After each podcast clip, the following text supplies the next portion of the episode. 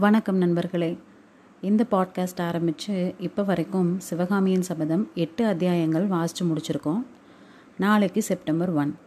நாளையிலிருந்து September thirty வரைக்கும் பொன்னியின் செல்வனில் ஐந்து பாகங்களையும் கதை வடிவில் சொல்லலான்னு இருக்கேன். ஏன்னா சிவகாமியின் சபதம் வாசிக்கிறேன்னு சொன்னப்போ ஃபேமிலி அண்ட் ஃப்ரெண்ட்ஸ் நிறைய பேர் பொன்னியின் செல்வன் கதை சொன்னால் நல்லா இருக்குமேன்னு கேட்டாங்க. அதோட படம் பார்க்குறதுக்கு முன்னாடி நானும் இன்னொரு முறை படிச்சிடணும்னு ஆசை. அதனால தான் இந்த முடிவு. நான் படித்த மாதிரியும் ஆச்சு அப்படியே கேட்கணும்னு நினைக்கிறவங்களுக்கு கதை சொன்ன மாதிரியும் ஆச்சு. எனவே நாளைக்கு பொன்னியின் செல்வன் கதையின் களம் ஆடியோவோட உங்களை சந்திக்கிறேன்.